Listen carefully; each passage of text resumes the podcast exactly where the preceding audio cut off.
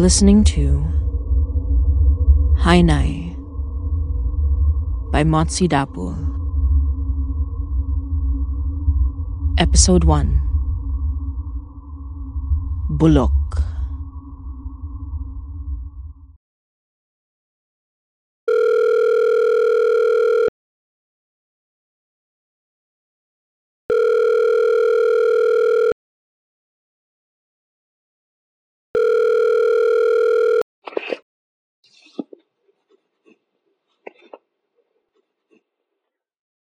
Hi, Nye.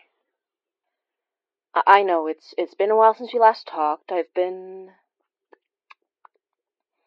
busy. yeah, that sounded way worse out loud than in my head. I know it's a bad excuse, and I've made too many excuses not to call, but it's not like you're in any state. Anyway, I guess I have to start from the beginning. Last week, I mean, I guess that's the beginning. I, I didn't call then, cause I really didn't think it'd go anywhere, but after what happened, there's no denying that you. You need to know what's going on. As far as I know what's going on, anyway. It started last Thursday. You know, I've got a home office, uh, perks of working with your own editing suite, and having a decent setup means I don't have to go in except for meetings. My apartment isn't exactly in the quietest part of the city, but it's big, it's comfortable, and the rent's dirt cheap for the size, which probably should have been my first clue. Uh, well, after my last place was such a crapshoot, I wasn't going to complain about the questionably cheap two bedroom apartment in downtown Toronto where everything's still new. It made sense. They weren't done building the place after all. Renovating, I guess. Uh, building over an older place, as far as I can tell. The fact that we had to suffer through an entire first month of them testing the fire alarm at odd hours in the morning was worth it if I could just live in the finished floor for as long as I wanted after that. I love my new apartment, and nothing short of a fire will get me to leave. But. But I don't think I can say the same for Laura. Laura, by the way, is my downstairs neighbor. I don't know if she's going to be my neighbor for much longer, but I don't know her situation well enough to judge. Like I said, it happened last Thursday. I was working from home then, like usual. I don't know if it was luck or providence that I had my headphones off at the time. I was having a lunch I made for myself and a nice little milk tea I ordered in, and I know what you're gonna say. It's not good for me, too much sugar, but we've been having this argument for 10 years, and if I haven't stopped already, I probably never will, so. Sorry. Off topic. I was having my lunch and my milk tea when I heard the screams.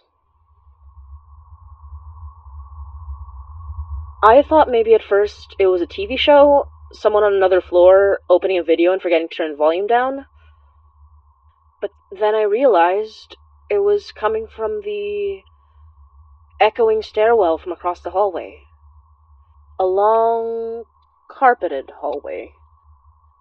The kind you'd expect to see creepy twins at the end of, asking you to play with them as an elevator opens up behind them to spill blood all over the carpet. Since the building's new, it fortunately doesn't have the usual creepy blinking light nobody ever bothered to fix. But it does have its own more modern creepiness. Motion activated lighting. That was the weird part, though. The motion activated lighting should have kept the halls and stairwell dim until someone moved through it. But the stairwell remained pitch black, which was impossible. It was never perfectly dark. Safety reasons, you know? But then. But I couldn't see a thing in that black box behind the door. All I could do was hear her. Her desperate, gasping screams and the sound of stumbling footsteps. Then she broke out of the darkness. Laura, her light hair covered in blood, gashes all over her arms. She saw me looking out my door and took off at a dead sprint toward me, and right behind her, breaking from the darkness, grabbing at the place she had just been, was a hulking figure. No, not a figure. A mass. A mass of stretched gray skin. Human skin, but from someone long dead. Stretched so thin you could see something rotting and roiling beneath, but somehow keeping its shape, keeping itself together, a flimsy flesh sack, dragging itself across the floor. I caught Laura when she all but crashed into me, dragging her into my room and locking my door. A nice, solid deadbolt that I suspected wouldn't stand against whatever this thing was. But it gave me enough time to grab what I could salt, spices, vinegar, candles, and whatever religious iconography I could grab from my little altar near the door. Then. Then the knocking started. Well, I say knocking, but it'd be more accurate to say it was throwing itself against the door. Laura kept screaming. I don't think she could stop if she wanted to. But at some point, just as I had blocked out the incessant false fire alarms in the first month of living here, I was able to tune her out focusing only on the heavy, dull thudding against my solid wood door. Then, after one sharper crack, right where the deadbolt held, that startled us both in silence, it stopped. I thought maybe that was the end of it. I hoped and then it started flowing under the door, like whatever it was had begun to melt. Not completely. You know when this thin film forms over chicken fat that breaks right apart when you poke into it? That's what it reminded me of. A filmy, slick liquid going between the cracks and reforming right in front of us. I didn't wait for it to come back up before I started throwing the salt. It didn't stop it, but it certainly had a reaction. Where it touched, the skin sac started to bubble, and you could smell the scent of deep rot. Then I threw the spices, and the skin began to smoke. It roiled and twisted. It seemed startled, almost like it didn't expect someone to start fighting back, especially not like this. Not with folk magic and intent. It really didn't like when I grasped the anting anting around my neck and started a bulong, whispering my prayers, prayers to a belief that holds the minds and hearts of billions, and prayers to an older, kinder ear that still cares for its people. It hadn't yet fully reformed when it melted again, this time seeming to disappear into the floor, no longer as solid as it was. The smell that was so strong and cloying dissipated, and soon it was gone. Not destroyed, gone.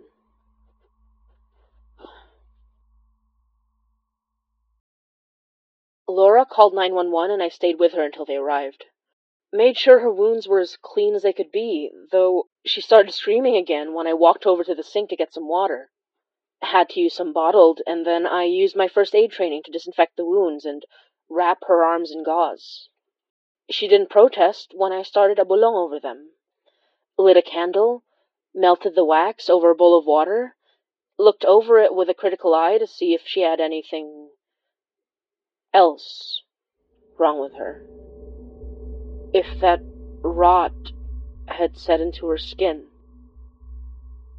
Police came and checked the building for any wild animal intruder, and they, alongside her compunctious concierge, guided me and Laura out of the building to the paramedics. Laura begged me not to leave her alone. She seemed to think I was the only reason the monster hadn't come back, and they couldn't get her into the ambulance while she was clinging to me, so I rode in the back of the ambulance with her. They said I did a good job with her arms, but when we got to the hospital, she needed more than a few stitches anyway. She didn't let me go until she was sedated, and I gave my statement in the waiting room. I knew how this worked, so I told them I saw her running and bleeding and got her into my room, but I hadn't seen who or what was chasing her, and it had stopped trying to get into my room after a while since I'd locked the door. I wasn't sure what they'd find in the CCTV. I wasn't sure if they'd see the pitch black stairwell, or the thing made of skin and rot. What I was sure of was that Laura hadn't been infected by it, as far as I could tell with my tawas. Presuming I could know the nature of it with old Filipino candle scrying anyway. Maybe I just couldn't see what it was. Maybe it was already inside her, and nothing I did would change that. But when I got a call the next day telling me Laura was safe and seemed to be healing nicely, I was hopeful.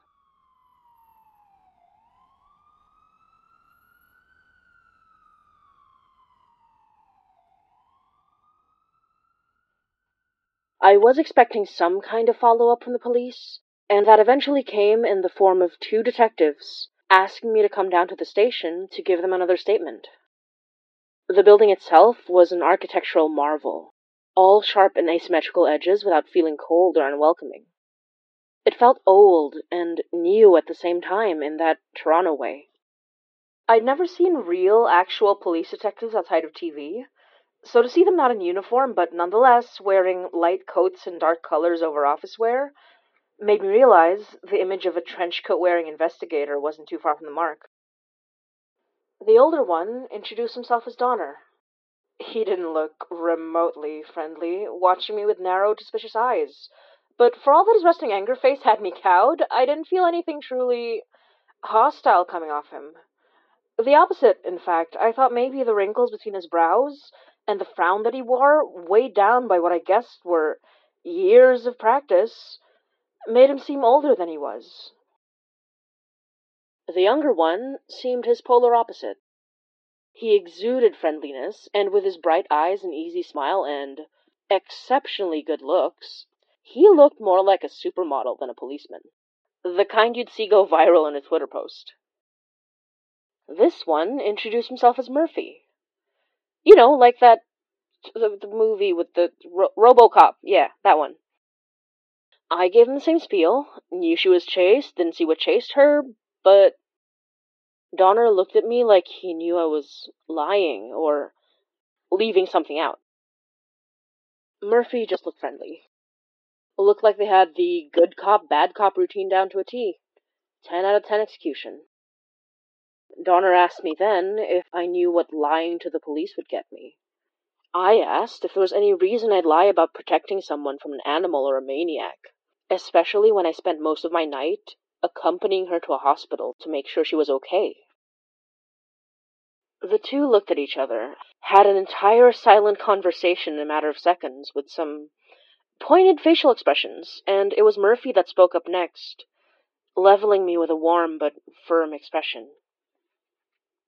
Turns out they got exactly what happened from Laura, which either made her look crazy or made me look like a liar. I knew which one was more likely, but I didn't like either option. When I asked what the CCTV showed, they said they just got in the building to release the footage from the day of the attack.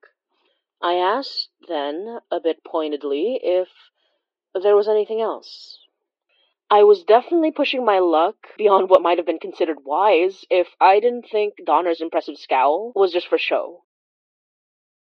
He didn't ease up on the look, and I was beginning to wonder whether I'd read him entirely wrong when he gave me a phone number to call if I remembered anything else.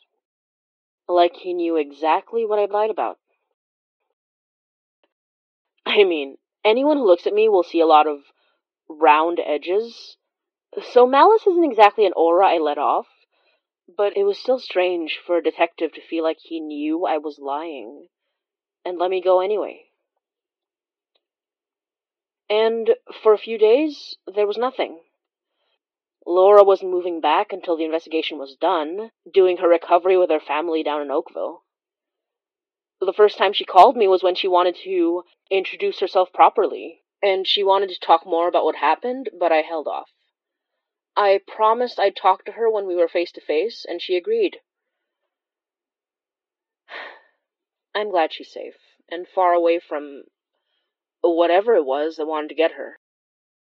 I tried going down to her room a few times, but it was locked up and under investigation, so I didn't get far. I did try to get a feel of the hallway outside of the door. I felt her fear and the malice and rage of the thing that chased her three flights up. But I didn't get much more than I already knew.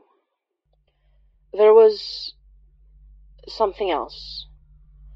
Something I couldn't quite get the shape of after my half baked attempts at figuring out what was going on, and doing some extensive cleansing and protection rituals over my front door, I had to get back to work. Deadlines, you know. For a while, I lost myself in the rhythm of editing, until a loud rapping on my door penetrated the thick layer of foam over my ears. I was wary. I remember the last time somebody knocked on my door, but this time I didn't sense any wrongness. And after a look through the peephole, I welcomed Detectives Donner and Murphy into my home. Murphy complimented my little space like his mother probably taught him, and Donner looked at my altar with a critical eye, as well as the little paper talismans I had stuck to the wood, invoking the names of old gods with little cups of rice on either side of the door. They both accepted when I offered them drinks, a sugary black coffee for Donner, and unsweetened but drowned in cream for Murphy. Donner asked me if I could read minds on top of killing monsters. And I told him the truth. The only thing I was better at than guessing how people took their coffee was making instant taste halfway decent. They told me they'd look over the footage and found interference. Video cutting off right when Laura made it to my floor. Donner told me this wasn't surprising, that it was like this with the other ones. He then asked me if I'd tell him the truth this time. Off the record. He had yet to take a single sip of his coffee. I asked him then, How could I tell you about a monster that melted into the floor when I prayed and have you not think I was crazy? Donner looked me in the eye for what felt like hours. Our eyes were the same color, but couldn't have looked more different. People always told me mine were soft, warm even. His eyes seemed too deep and dark for light to penetrate, so that light reflected in a way that made them flash the sharpest eyes I'd ever seen. Like they saw as much as I did.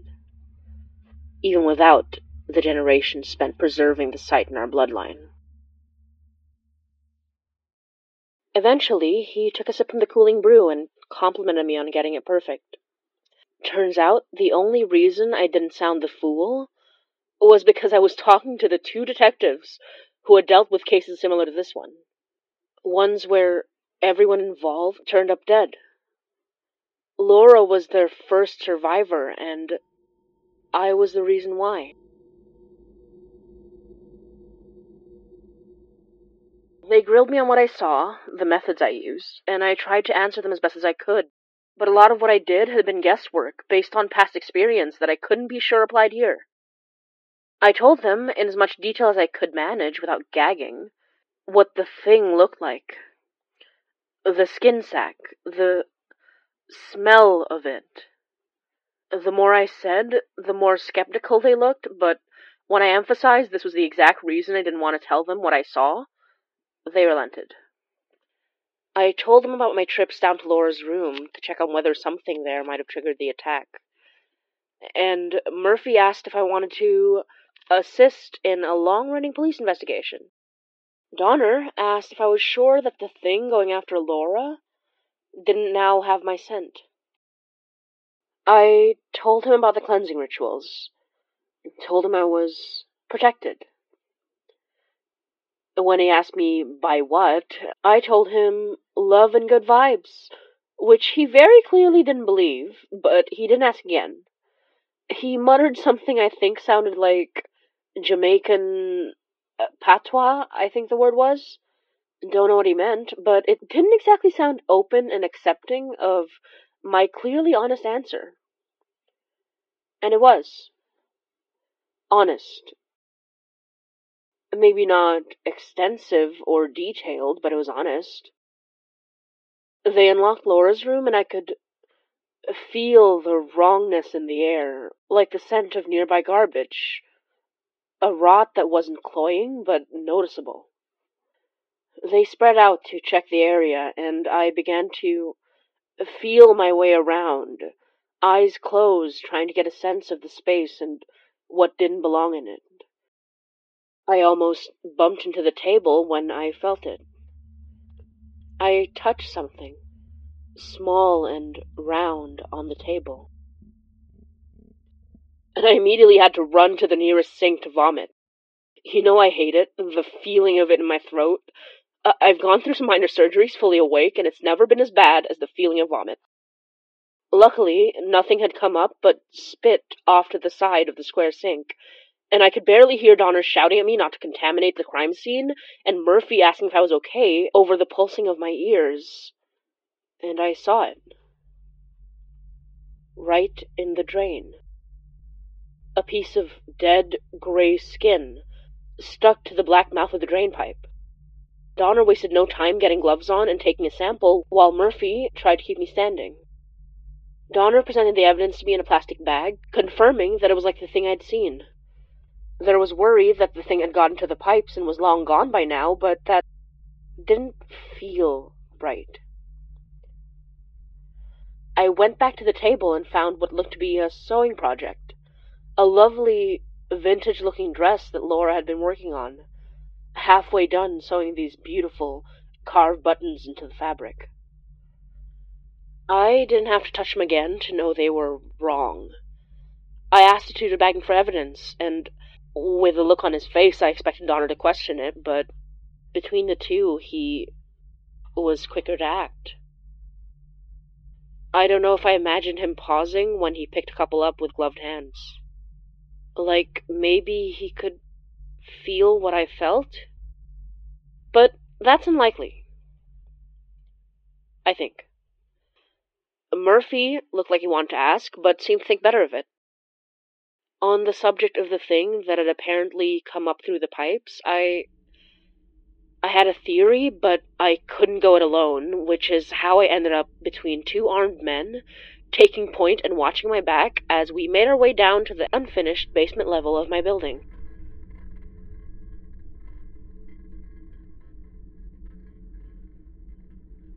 I could smell it now. Stronger than ever. And from the look on Donner's face as he turned to me, he could too. Murphy asked if this was where all the garbage in the building was going, so three for three, the rotting thing was here. A presence strong enough that I wasn't the only one to feel it. Well, smell it anymore. The smell got stronger as we got closer.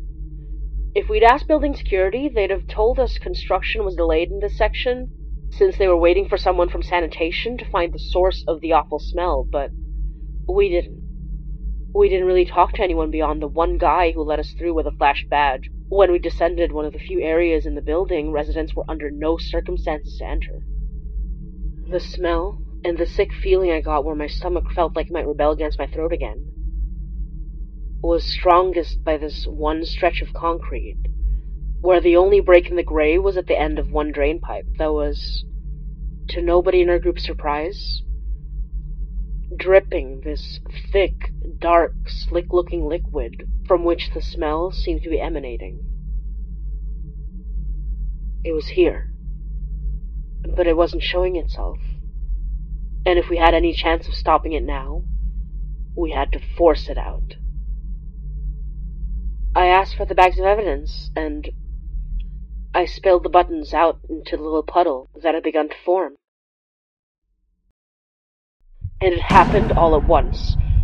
A human scream and an animal snarl, and the sound of melting, bubbling, blasting outward, and something else I couldn't name, but it sounded horrifyingly familiar.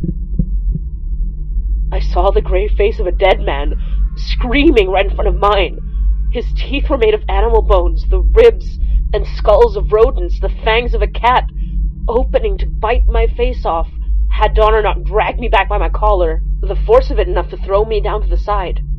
Got a few bruises, ended up toppling over a few spare cinder blocks and lumber, but it was better than the alternative.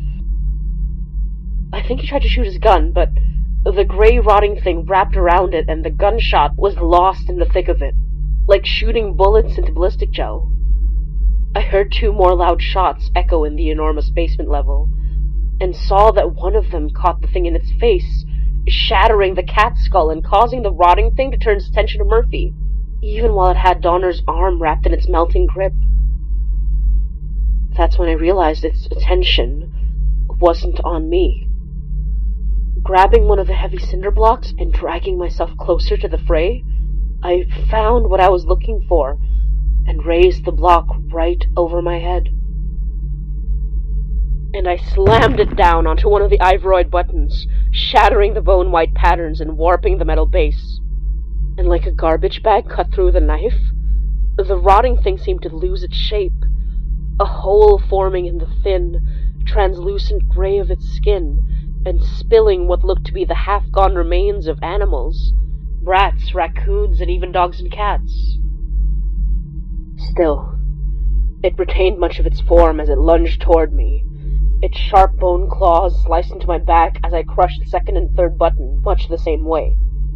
It hurt so very badly, sharp and debilitating, but there were only a few more to go, and I knew I had to destroy them before the rotting thing did us in, when another couple of loud shots filled the basement, and I saw two more buttons shatter from the impact of well aimed bullets.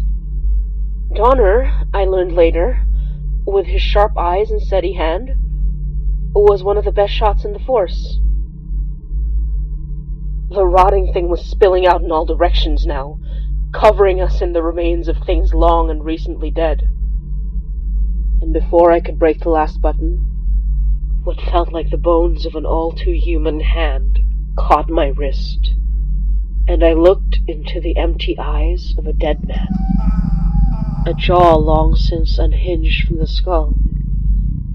I felt its rage as it tried to stop me from letting it rest.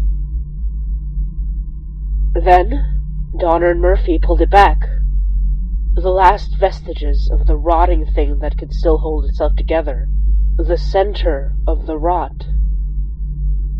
Finally, I could raise the cinder block with the last of my strength and I threw it down, shattering the last button.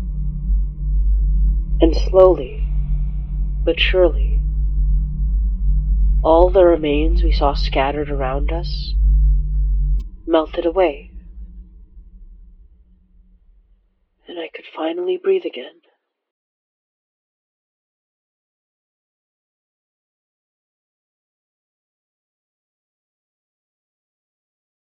From what I understand, the story was that they found a rabid coyote and had to put it down. which is apparently a thing in Toronto. At least, that's what they told building management. After the rotting thing melted away, the three of us found the narrow little space between the building and its seven story neighbor, and the hole where animals seemed to have fallen into, suffocating half underground.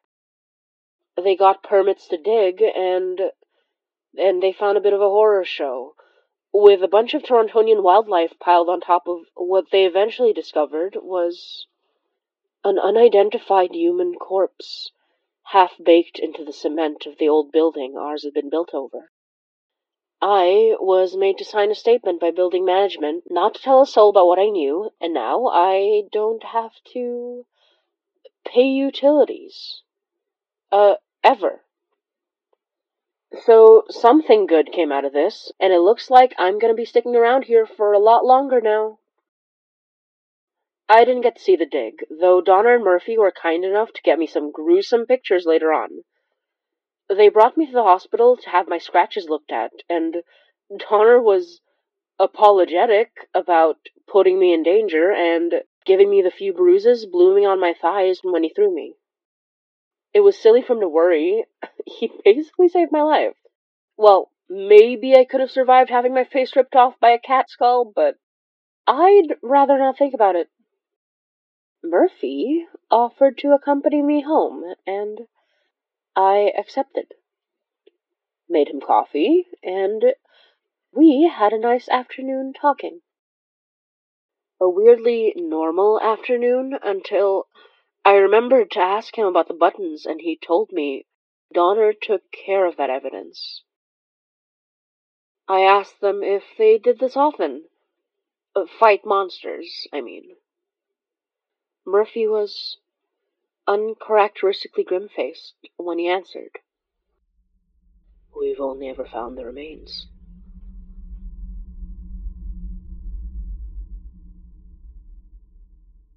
And that's what happened. I. Oh, crap. One sec. Hello? Donner? Yeah, no, I, I'm just, um. Well, I've, I've got work, but. D- Saturday? Yes, I. Mm hmm. Oh, wait, one sec, one sec. Um, King. Chinatown. Okay, yes, of course. Um, you're you're you're welcome. That was Donner. He said he found the one who sold Laura those buttons. I have a theory, Nane. They didn't feel right. I know they didn't. I. Whatever it was that was under this building, whoever it was that was left there for so long, it there's a reason it didn't wake up until now. Donner asked me to help. Said he needed me to feel the place out in case I caught something he couldn't see beneath the surface. I said yes. I know this has nothing to do with me, and I know you wanted me here, but with everything that's happened, and with all the questions we still haven't answered,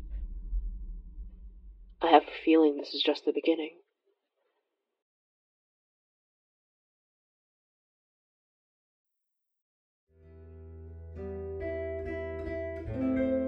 You're listening to Hainai by Motsi Dapul.